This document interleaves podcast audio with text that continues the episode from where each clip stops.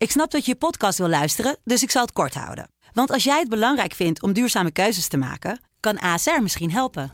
Nou hoor ik je denken, hoe dan? Nou, bijvoorbeeld bij het duurzaam herstellen van schade. Of de premies die we beleggen volgens ons duurzaam beleggingsbeleid. Dat bepaalt waar we wel en juist niet in investeren. Wil je meer weten over welke duurzame keuzes A S R maakt? Ga dan naar asr.nl slash duurzame keuzes. A S R doet het. Zo, dan kan je nu lekker naar je podcast luisteren. Dames en heren in de rechtbank. De zaak ontleed met Saskia Belleman en Wilson Boldewijn. Je ziet inderdaad hoe de motoragent Arno de Korte vaart mindert, maar de vrachtwagen niet. En die knalt er gewoon overheen.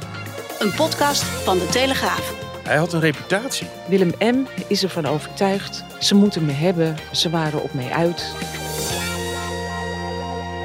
Saskia, welkom. Goedemorgen. Dankjewel. Goedemorgen. Terug van vakantie. Ja, ja. Mensen op Twitter begonnen al een beetje onrustig te worden. Van waar is ze nou? Ja, ja, precies. Er waren ook heel veel mensen op vakantie die zoiets hadden van... ik wil naar podcasts luisteren en uh, verhalen lezen. Maar ja, ik was er zelf ook even niet. Soms moet een mens ook even bijtinken. Ja. Um, er zijn wel wat zaken geweest hè, in de maand augustus... dat wij er allebei uh, grotendeels uh, niet waren. Ik wil er eentje even kort uitpakken, want dat is een herzieningszaak. Daar hebben we het toch niet zo... Nou, er zijn wel heel vaak herzieningszaken, maar ze worden niet altijd toegekend. Nee, dat klopt. Nee. Het, gaat, het gaat over Rob B. En ja. Het gaat over de... De zaak staat be, bekend als de Rosmalense flatmoord. Ja. Ja, daarbij is uh, een vrouw uh, met doorgesneden keel in haar woning gevonden. En uh, daar is uh, haar, haar vriend voor veroordeeld. Uh, omdat eigenlijk... Uh, hij heeft altijd gezegd, het was zelfmoord. Uh, en ja, daarvan hebben acht, achtereenvolgende rechters gezegd van uh, op basis van allerlei deskundige rapporten.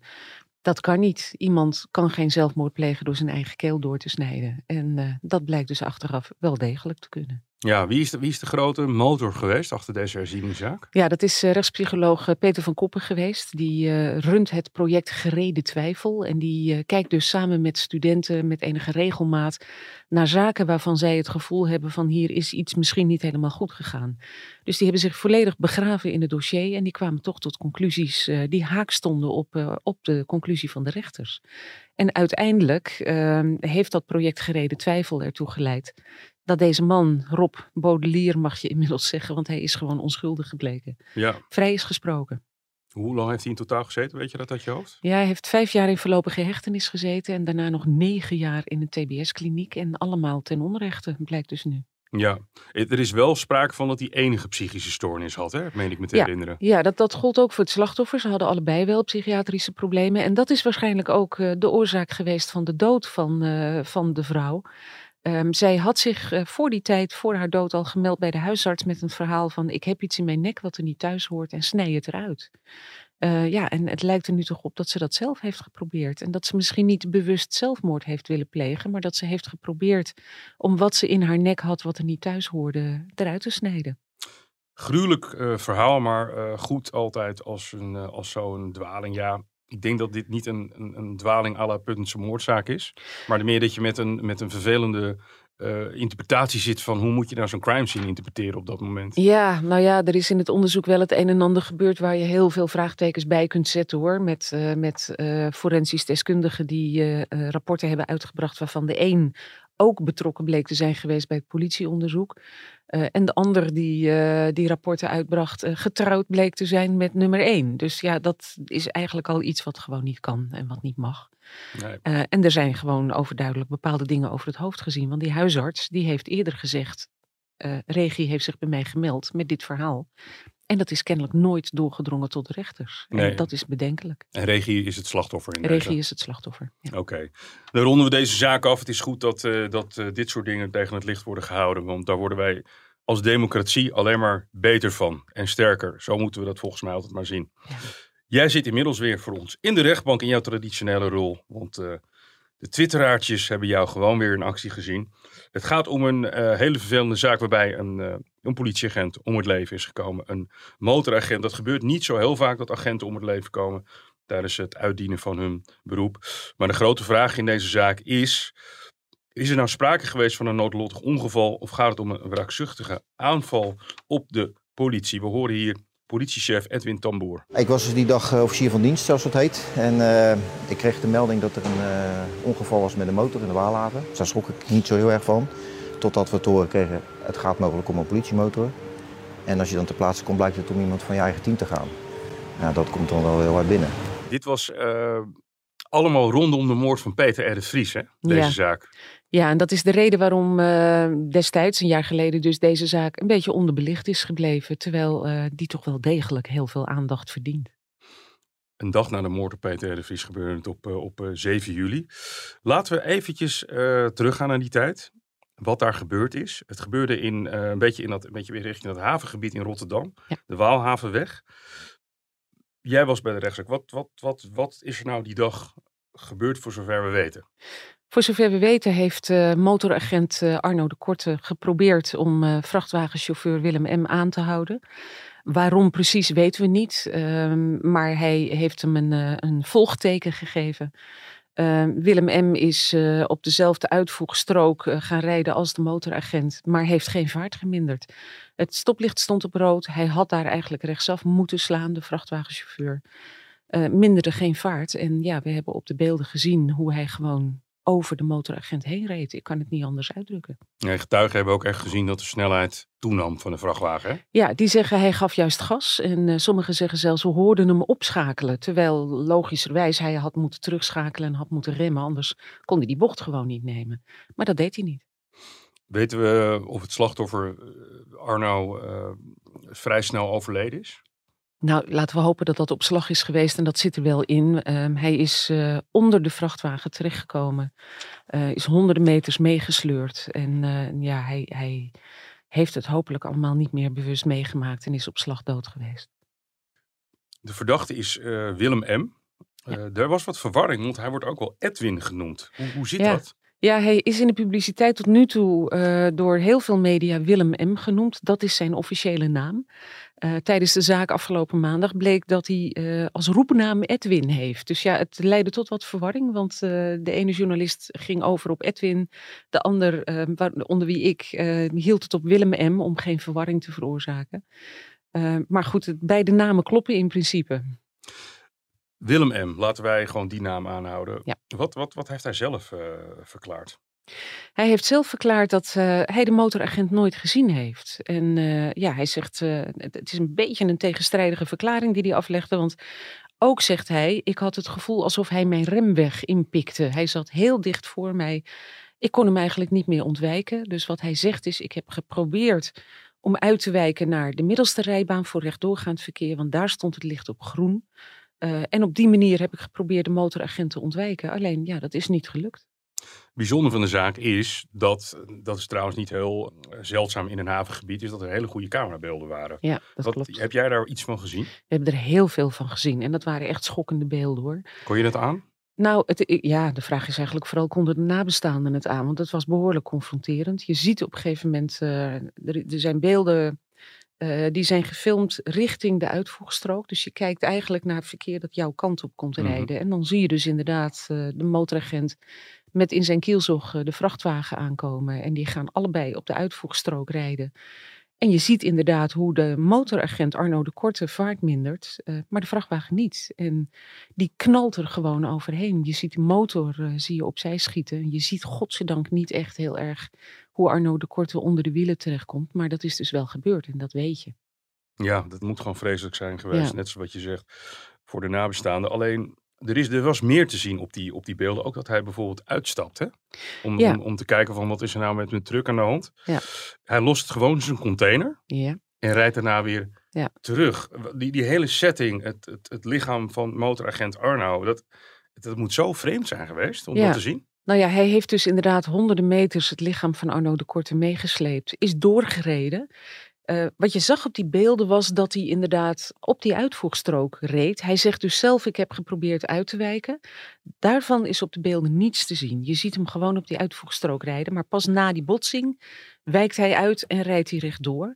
Vervolgens zie je op beelden hoe hij een eindje verderop omdraait. Teruggaat naar dat kruispunt waar het ongeluk is gebeurd. Gewoon linksaf slaat waar hij eerder rechtsaf had moeten slaan. Hij is zijn container gaan lossen. Hij heeft inderdaad ook om de vrachtwagen heen gelopen om ja, te, te inspecteren of er schade was. Hij is weer ingestapt. Uh, moet je nagaan, dan was hij dus al één keer was hij langs die plek gekomen. Vervolgens en daar, en daar hij... lag op dat moment Arno de Korte. Exact, ja. exact. En de motor. En, en ja, na het lossen van de container is hij wederom over dat kruispunt heen gereden. Daar was inmiddels... waren daar meerdere agenten gearriveerd. Uh, er stonden auto's met zwaailichten. Er stonden ook, stond ook allemaal publiek. Hij is daar weer gewoon de weg overgestoken en is weggereden. En ja, hij zei zelf tegen de rechtbank uh, maandag... Ik kan me daar niets van herinneren. Ik weet niet meer dat ik om de auto heen ben gelopen. Uh, ik weet wel dat ik dacht, ik moet die container lossen.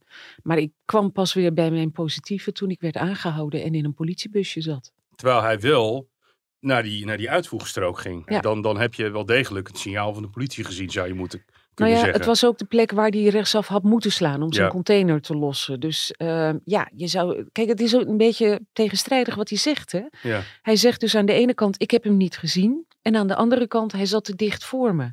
Hij heeft mijn remweg afgenomen. Dat is ook wat hij letterlijk zei. Dus ja, ja. het is het een of het ander. Als je kan... de remweg uh, van iemand inneemt, dan ben je ook bewust dat hij er is. Ja, en dan stop exact. je en dan ga je ja. eerst de hulp verlenen of weet ik veel wat. Ja.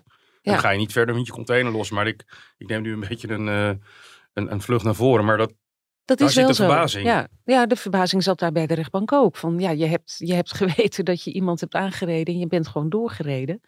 Uh, je hebt iemand gewoon in hulpeloze toestand achtergelaten. En dat is ook strafbaar. Niet alleen uh, hè, het veroorzaken van een ongeluk, maar ook het wegrijden na een ongeluk en geen hulp verlenen. En ja, hij beroept zich op het feit dat hij zich daar niets van kan herinneren. Ja, een soort shocktoestand. Nou, dat is door deskundigen van het Pieter Baan Centrum uh, is hij onderzocht. Hij heeft niet echt heel erg meegewerkt aan dat onderzoek. Maar die zeggen... Dat, dat er sprake kan zijn van een soort geheugenverlies na zo'n gebeurtenis, dat kan. Maar je zou in zo'n situatie verwachten dat dat fragmentarisch is. Terwijl Willem M. beweert, ik weet helemaal niks meer. Van begin tot het eind niet meer. Nee. Wat deze zaak bijzonder maakt, en in bijzonder in negatieve zin, is dat Willem M. wel een beetje een reputatie heeft uh, op de weg. Uh, daar, daar zijn uh, verschillende situaties geweest waar hij bij betrokken is. Laten we luisteren naar vriend en collega van, uh, van Arno de Korte, Mike Dame. Ja, en dan hoor je dat hij uh, uh, voor een auto gekomen is waar er eigenlijk uh, van besloten is dat wij hem op de motor niet eens mochten controleren vanwege de gevaarzetting. Niet mochten controleren? Ja, dat hoort u heel goed inderdaad. Dat is natuurlijk bijzonder. Bij de politie is het gewoon bekend dat de chauffeur waar het over gaat uh, gewoon levensgevaarlijk was. Dit is zo bizar bijna. Dat, ja. dat een, want hij kwam uit uh, het, het eiland Goeree. Ja. Waarvan uh, sommige mensen altijd denken dat dat onderdeel is van Zeeland. Maar dat is nog steeds uh, uh, Zuid-Holland. Ja. Ik, ik heb toevallig een buurman die er zich altijd kapot aan ergert. Daarom noem ik dat nog even. Ook al woonde hij op het eiland, moest hij veel naar de haven in Rotterdam. Hij had een reputatie. Ja. Hoe zit dat? Er is in uh, tweeduizend vijftien een, een ernstig ongeluk geweest uh, waarbij een motoragent, ook een motoragent, een arm is kwijtgeraakt. Die motoragent die, uh, die lag op een gegeven moment op de grond, die was aangereden en die riep naar zijn collega's, er is uh, sprake van opzet, het is opzet, hij probeert me dood te rijden. Nou, dat is uh, onderzocht um, en uiteindelijk is die opzet niet bewezen geacht. Dus Willem M. heeft daarvoor een taakstraf gekregen van honderdzestig uur. Maar ja, hij heeft dus wel dat ongeluk veroorzaakt. Nou, en in tweeduizend twintig is er nog een ongeluk geweest waarbij hij betrokken was. Uh, waarbij een negenenzeventigjarige mevrouw uit Hellevoetsluis is doodgereden. Daar is ook onderzoek naar geweest. Uh, uiteindelijk is uh, de conclusie geweest dat hier sprake was van een ongeluk. Deze mevrouw heeft mogelijk toch uh, de weg overgestoken, waardoor hij niet meer kon, uh, kon stoppen. Maar ja, wel met dodelijke afloop. En hij is toen wel een tijdje zijn rijbewijs kwijt geweest. Nou, al die, al die gebeurtenissen die hebben bij hem geleid, zegt het Openbaar Ministerie, tot een enorm wantrouwen in de richting van, uh, van de politie, van de overheid. Uh, hij voelt zich enorm gepakt. Heeft het idee dat, uh, dat ze het op hem hebben voorzien. Uh, hij vertelde tijdens de rechtszaak dat na dat ongeluk met die eerste motoragent in tweeduizend vijftien... het bedrijf van zijn broer, waar hij voor werkte, het transportbedrijf, en ook hij zelf veel vaker werden geconfronteerd met controles. En uh, ja, die leidden ook vaak tot bekeuringen. waarvan het Openbaar Ministerie zegt, nou ja, we hebben dat uitgezocht. Er was objectief gesproken geen sprake van meer controles, meer aanhoudingen van Willem M. Uh, en meer controles op het bedrijf van zijn broer dan bij andere bedrijven en vrachtwagenchauffeurs. Dus dat klopt niet. Maar Willem M. is ervan overtuigd, ze moeten me hebben, uh, ze waren op mij uit. Ja, er zijn mensen in zijn omgeving die hebben gezegd, um, hij had het niet meer op de politie, hij vertrouwde ze niet. Zijn bloed begon te koken als hij een blauw zwaailicht zag. Dat heeft ook iemand letterlijk verklaard.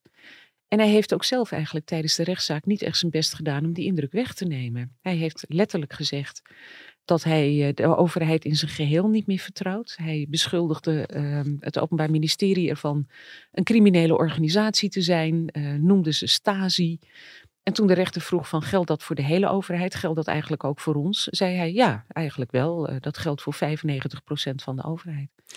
Een diep, een diep wantrouwen tegen de overheid. Ja. Um, zat er ook nog een soort van complotdenk-element in? Of, of moeten we dat in deze context al zien als een vorm van complotdenken? Ja, het, het is natuurlijk toch een bepaalde overtuiging uh, die hij opbouwde. Um, iedere aanhouding zag hij als toch een onderdeel van een, van een complot van de politie tegen hem, kennelijk. Ja.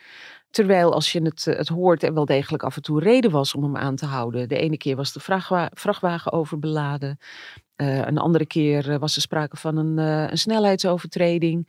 Als hij vervolgens werd uh, aangehouden, dan stak hij een middelvinger op. Dus ja, dan werd hij weer uh, voor belediging op de bon geslingerd. Dus je zou kunnen zeggen, uh, er was wel sprake van een aantal incidenten. Maar om nou te zeggen dat de politie het echt op hem had voorzien, daar is gewoon geen objectief bewijs voor gevonden. Nee. Alleen hij is daar wel van overtuigd geraakt. En hij werd in die indruk gesterkt door zijn hele familie. Zijn hele familie is ervan overtuigd dat de overheid het op uh, alle familieleden heeft voorzien. Ja, en dat er dus sprake was van een soort hetsen tegen ze. Nou is er inderdaad wel een bijeenkomst geweest met, uh, met politiemensen. Uh, ja, het Openbaar Ministerie heeft afgelopen maandag niet gezegd dat zij te horen hadden gekregen dat motoragenten hem niet mochten aanhouden. Maar ja, je hebt het net gehoord. Ja, uh, dat, wordt niet, dat, dat, dat zuig je niet uit je duim. Nee, precies. Dus dat is kennelijk wel gezegd. Ze zijn ook gewaarschuwd voor zijn onberekenbare en emotionele gedrag. En er werd, er werd tegen ze gezegd, wees voorzichtig als je hem tegenkomt. Dat is wel gezegd. Want wat ik zo frappant vind is dat hij heeft een motoragent eerder aangereden die zijn arm verloren. Dus een negenenzeventigjarige vrouw overleden. Ja. In beide gevallen is er niet uh, vastgesteld dat het zijn schuld was. Maar desondanks zijn dat hele traumatische ervaringen. Niet ja. hè, los van de, van de slachtoffers en de, en de nabestaanden. Maar ook voor hem. En je zou ook bijna zeggen, als ik dit twee keer heb meegemaakt. Ja. Misschien moet ik stoppen met deze baan. Moet ik niet meer op een vrachtwagen gaan rijden. Da- daar zit ook heel veel van mijn verbazing. Ja, nou hij zei dus eigenlijk dat hij dat ook wilde. Hij uh, is dus nadat hij die mevrouw uit Hellevoetsluis had doodgereden. Uh, is hij een tijdje zijn rijbewijs kwijt geweest. En dat, uh, dat kreeg hij in november terug. Aan het eind van, uh, van tweeduizend eenentwintig. Maar hij is niet meteen weer op de vrachtwagen gereden. Hij zei ook eigenlijk, ik had geen hekel aan, aan rijden op de vrachtwagen, maar ik haatte het uit de grond van mijn hart. Ook een beetje een vreemde hij haatte tegenstelling. Het, het, het rijden in een vrachtwagen ja. uit de grond. Ja, en hij, hij zei, deed het toch. Hij zei eigenlijk dat hij het ook niet meer wilde. Hij wilde eruit. Hij was op zoek gegaan naar een andere baan. Hij wilde iets gaan doen in de plaatwerkerij, zei hij. Maar op een gegeven moment deed zijn broer een beroep op hem. Uh, er waren twee vrachtwagens die konden niet meer worden ingezet en moesten vrachten worden vervoerd. Dus zijn broer deed een dringend beroep op hem om toch weer achter het stuur te kruipen. En dat heeft hij vervolgens gedaan. Maar hij zei, ik deed het met tegenzin. Als het aan mij had gelegen, had ik het niet gedaan. Maar familie laat je nooit zakken. Hij kwam uit een, een, uit een plaatsje op, op Goeree. Een, een hele beetje gesloten gemeenschap, hè? Ja, Melisand. Ja, daar kwam hij vandaan. Hoe heet het? Melisand. Melisand. Prachtige ja. naam. Ik had er nog nooit eerder van gehoord. Ja, ik had er wel Melisand. van gehoord. Maar als je me zou vragen, wijs het aan op de, op de plattegrond, dan had ik het niet meteen kunnen vinden, nee. Wat werd er in dat uh, plaatsje gezegd over die, uh, over die transportfamilie en in het bijzonder Willem M? Ja, nou ja, er werd van alles uh, uh, over hem en oh. over, over zijn familie gezegd. Um, in ieder geval dat hij inderdaad een ingekankerd wantrouwen zou hebben tegenover de politie. Dat, dat zijn bloed begon te koken als hij een blauw zwaailicht zag. Meerdere mensen in zijn naaste omgeving die dat zeiden. En ook zou hij in de kroeg hebben gezegd, als ik er eentje voor mijn wielen krijg, dan geef ik gas. Nou, dat is ook onderzocht door het Openbaar Ministerie. En het Openbaar Ministerie zegt, ja, dat verhaal gaat wel de ronde. Maar hij is op het moment dat hij dat gezegd zou hebben in die kroeg, daar helemaal niet geweest. Nee. Dus daar is geen, geen objectief uh, bewijs voor.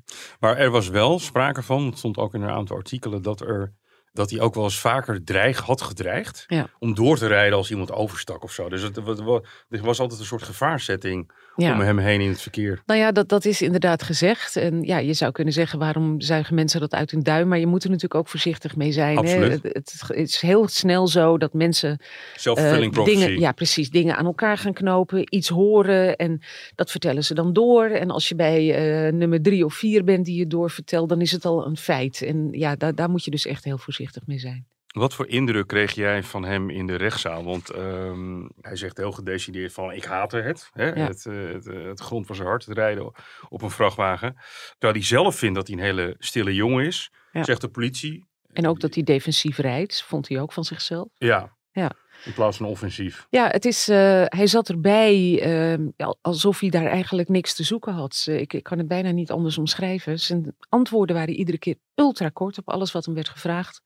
Uh, op veel vragen wilde hij geen antwoord geven. Of zei hij dat hij geen antwoord kon geven omdat hij het zich niet kon herinneren. Maar hij was overduidelijk um, ja, afwerend de hele tijd. Uh, het was wel duidelijk dat hij inderdaad ook geen spatvertrouwen heeft in de rechtszaak. Hij zei ook dat... Uh, de rechtszaak helemaal niet gaat over waarheidsvinding, maar dat er wordt gezocht naar een aanleiding om hem levenslang op te sluiten. Dat is wat hij zei.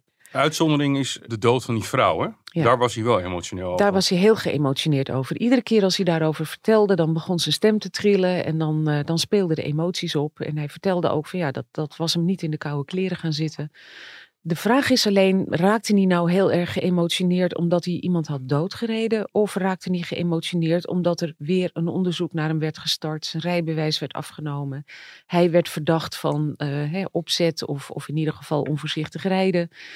Dat kon ik niet helemaal uh, uitvissen bij hem. Ik kreeg toch heel sterk de indruk dat, het vooral, dat de emoties vooral voortkwamen uit het feit dat hij wederom zich de gebeten hond voelde. Arno de Korte, zevenenveertigjarige politieagent uit Rotterdam. Ontzettend geliefd. Ja. Heeft ook bij het Corps Mariniers gezeten. Ook bij zijn, bij zijn afscheid waren die in grote getalen aanwezig. Ook aanwezig in de rechtbank. Evenals nabestaanden. Eén van hen, Saskia, was niet alleen een politiecollega. Mm-hmm. Maar ook zijn partner, hè? Ja, dat was uh, Katinka. Die uh, vertelde in de rechtbank dat zij uh, van dienst had geruild met Arno op zijn verzoek. Zij had dus eigenlijk op die motor moeten zitten en hij in de auto. En ja, ze zei dus achteraf, had ik het maar nooit gedaan. Eenmaal ter plaatse zag ik de politiemotor liggen. En dat beeld deed alle hoop die ik nog had in één klap vervagen. Het was de motor van Arno. Vanaf de motor lag er een sleepspoor op het wegdek. Ik zag Arno niet. Waar was Arno? Ik parkeerde de auto een stukje verderop langs de berm. Ik stapte uit. En wat ik toen zag, gun je je ergste vijand niet. Ik zag Arno toegetakeld en doodstil liggen. Een gruwelijk beeld dat voor altijd op mijn netvlies gegrift zal staan. Ja, dit is een uh, vreselijk emotioneel verhaal. Er waren nog meer mensen aanwezig, zoals ik net al zei. Ja. We horen hier uh, zijn uh, nichtje en uh, zijn uh, schoonzus. Mijn oom Arno, die voor iedereen klaarstaat. Hij is op een bizarre manier uit het leven gerukt. Hoe kan je iemand aanrijden, meesleuren, langs plaats van aanrijding rijden... verder gaan met je werk, kijken of de kus veilig is... en dan weer langs plekken rijden? Hoe, hoe kan je zo zijn... En hoe kan het dan zulke mensen nog een rijbewijs hebben? Onaanvaardbaar hoeveel levens er door jouw misdaad zijn verwoest. Ze zeggen dat het eerst allemaal bewezen moet worden, maar de feiten liegen er niet om. In onze ogen ben je een moordenaar. Een meervoudige moordenaar. Twee doden. Eén persoon verminkt voor het leven. En dit alles zonder enige vorm van emotie te tonen. Gewetensloos. Ik heb er geen andere woorden voor. Want het uh, vreselijk om het persoonlijk leed van uh, nabestaanden te horen. Omdat die natuurlijk altijd levenslang meteen hebben. Hè? Die moeten het ja. rest van hun leven dat, dat verdriet dragen. Willem M. had natuurlijk ook een, uh, een verdediging. Ja. Wat was de rode draad van de verdediging? Nou, die verdediging moet nog aan het woord komen maandag. De zaak is wat uitgelopen. Dus die, uh, de advocaat van, uh, van Willem M. zal pas maandag spreken. Uh, maar ja, wat het Openbaar Ministerie betreft uh, staat vast dat hier sprake was van doodslag. En je moet even weten, hij werd vervolgd voor moord C Q doodslag. Ja. Moord is als je van plan bent uh, om iemand om het leven te brengen. Uh, voorbedachte raden is er dan sprake van. Nou, zeggen de officieren van justitie, het is niet zo, dat kunnen wij niet aantonen, dat Willem M. in de auto is gestapt 's morgens met de vaste uh, bedoeling om een motoragent te doden. Dus moord kan niet bewezen worden. Maar zeggen zij, dat hij het met opzet heeft gedaan, dat kan wel degelijk worden aangetoond. En dat is dus doodslag. En uh, daar berust uh, de eis op. Want wat hier nog wel interessant aan is, is dat uh, hij na het ongeluk ook nog drie keer heeft gebeld met zijn broer. Ja. Dus in die hele tussenliggende tijd van de, de dood van Arno de Korte tot aan het ophalen van die container. Mm-hmm. uh, terwijl hij zelf natuurlijk gezegd heeft van ik zat in een soort van shock. Ja. Ik, heb er, ik kan me er niets van herinneren. Niet van herinneren. Ja. Heeft hij wel heel actief gehandeld. Ja. Is er iets gezegd over die telefoongesprekken? Nou, er is eigenlijk alleen van gezegd dat uh, uh, de broer is gevraagd uh, waar die gesprekken over gingen. Maar die heeft geweigerd daar iets over te zeggen. Daar heeft hij formeel ook het recht toe. Hè. Stel dat die gesprekken belastend zijn geweest. Ja, dan kun je je beroepen op je verschoningsrecht. Omdat je je familielid niet hoeft te belasten. En uh, Willem M. wil er zelf ook niks over zeggen. Die, uh, die zegt zelfs dat hij het zich niet kan herinneren. Maar het is wel duidelijk dat die gesprekken hebben plaatsgehad. Hij had natuurlijk een verleden. Daar is hij niet voor. Hij heeft een taakstraf gehad. En in een andere zaak is er bewezen dat er geen opzet in het spel was. Mm-hmm. Maar met de kennis van nu heeft het O M nu wel gezegd over, goh, die zaken uit het verleden kijken we nu nog met een andere bril naar? Of mag je dat niet zomaar zeggen? Als, nee, dat, dat kan niet echt. Die zaken die zijn afgedaan. Uh, wat ze wel hebben gezegd tegen hem is van, ja, je hebt natuurlijk wel de schijn tegen. Hè, dat dat uh, dit is nu al een aantal malen gebeurd. Maar het is niet zo dat je in deze nieuwe zaak die andere twee nog even dunnetjes kunt overdoen. Dat, uh, dat is, daar staat gewoon een streep onder en dat, uh, dat kan niet. Los van het feit dat er nog een uitspraak moet komen en dat de advocaat nog aan het woord uh, hmm. moet komen. Er zit hier natuurlijk wel een soort herhalingselement in. Ja. Dat, er, dat er, als hij in de vrachtwagen stapt, is er gedoe. Is, is daar iets door het Openbaar Ministerie over gezegd? Nou ja, zij, zij hebben dus inderdaad letterlijk gezegd dat hij de schijn tegen heeft. En dat uh, ja, de, de keren dat hij inderdaad uh, bekeuringen heeft gekregen en controles heeft gekregen, ook terecht waren. Omdat bleek dat hij ofwel de snelheid had overtreden, of dat zijn vrachtwagen te zwaar beladen was. Uh, ja, er was, er was altijd wel iets. Maar dat dat vaker gebeurd zou zijn dan, dan bij anderen, daar is geen bewijs voor gevonden. Maar, zegt het Openbaar Ministerie, op basis van de beelden en op basis van een onderzoek van een verkeersdeskundige van het Nederlands Forensisch Instituut, er is geen sprake van dat hij Arno de Korte niet heeft gezien. Je kunt op de beelden zien hoe Arno de Korte naast uh, de bestuurderscabine gaat rijden, hem aankijkt, uh, arm opheft in een gebaar van volg mij, vervolgens voor hem is gaan rijden. En al die tijd heeft Willem hem niet op de rem getrapt en geen vaart geminderd en is gewoon doorgereden. En die verkeersdeskundige van het Nederlands Forensisch Instituut zegt van, ja, hij reed niet heel erg ver voor hem uit, maar ook weer niet zo dicht op hem dat uh, Willem M. hem niet heeft kunnen zien. En die motoragent Arno de Korte heeft dus ongeveer twintig, eenentwintig seconden voor hem uitgereden. Nou, in twintig, eenentwintig seconden kun je echt wel afremmen en er is geen enkele poging ondernomen. De officier van justitie eist twaalf jaar cel plus T B S. Plus rijontzegging, plus beroepsverbod. Het gevaar voor herhaling kan uit die uh, eis niet beter nee. worden uitgedrukt. Ja, wat ook wel even relevant is om te zeggen, dat de deskundigen van het, T B, van, uh, het uh, P B C, het Pieter Baan Centrum, aanvankelijk hebben gezegd, uh, wij adviseren T B S met voorwaarden. Nou, dat is een lichtere vorm van T B S, waarin je niet in een T B S-kliniek terechtkomt. Maar bijvoorbeeld uh, eerst in een forensisch-psychiatrische kliniek en daarna uh, word je ambulant behandeld. Voorwaarde om dat opgelegd te kunnen krijgen is dat je bereid bent om aan een behandeling mee te werken, dat je uh, je onderwerpt aan reclasseringstoezicht.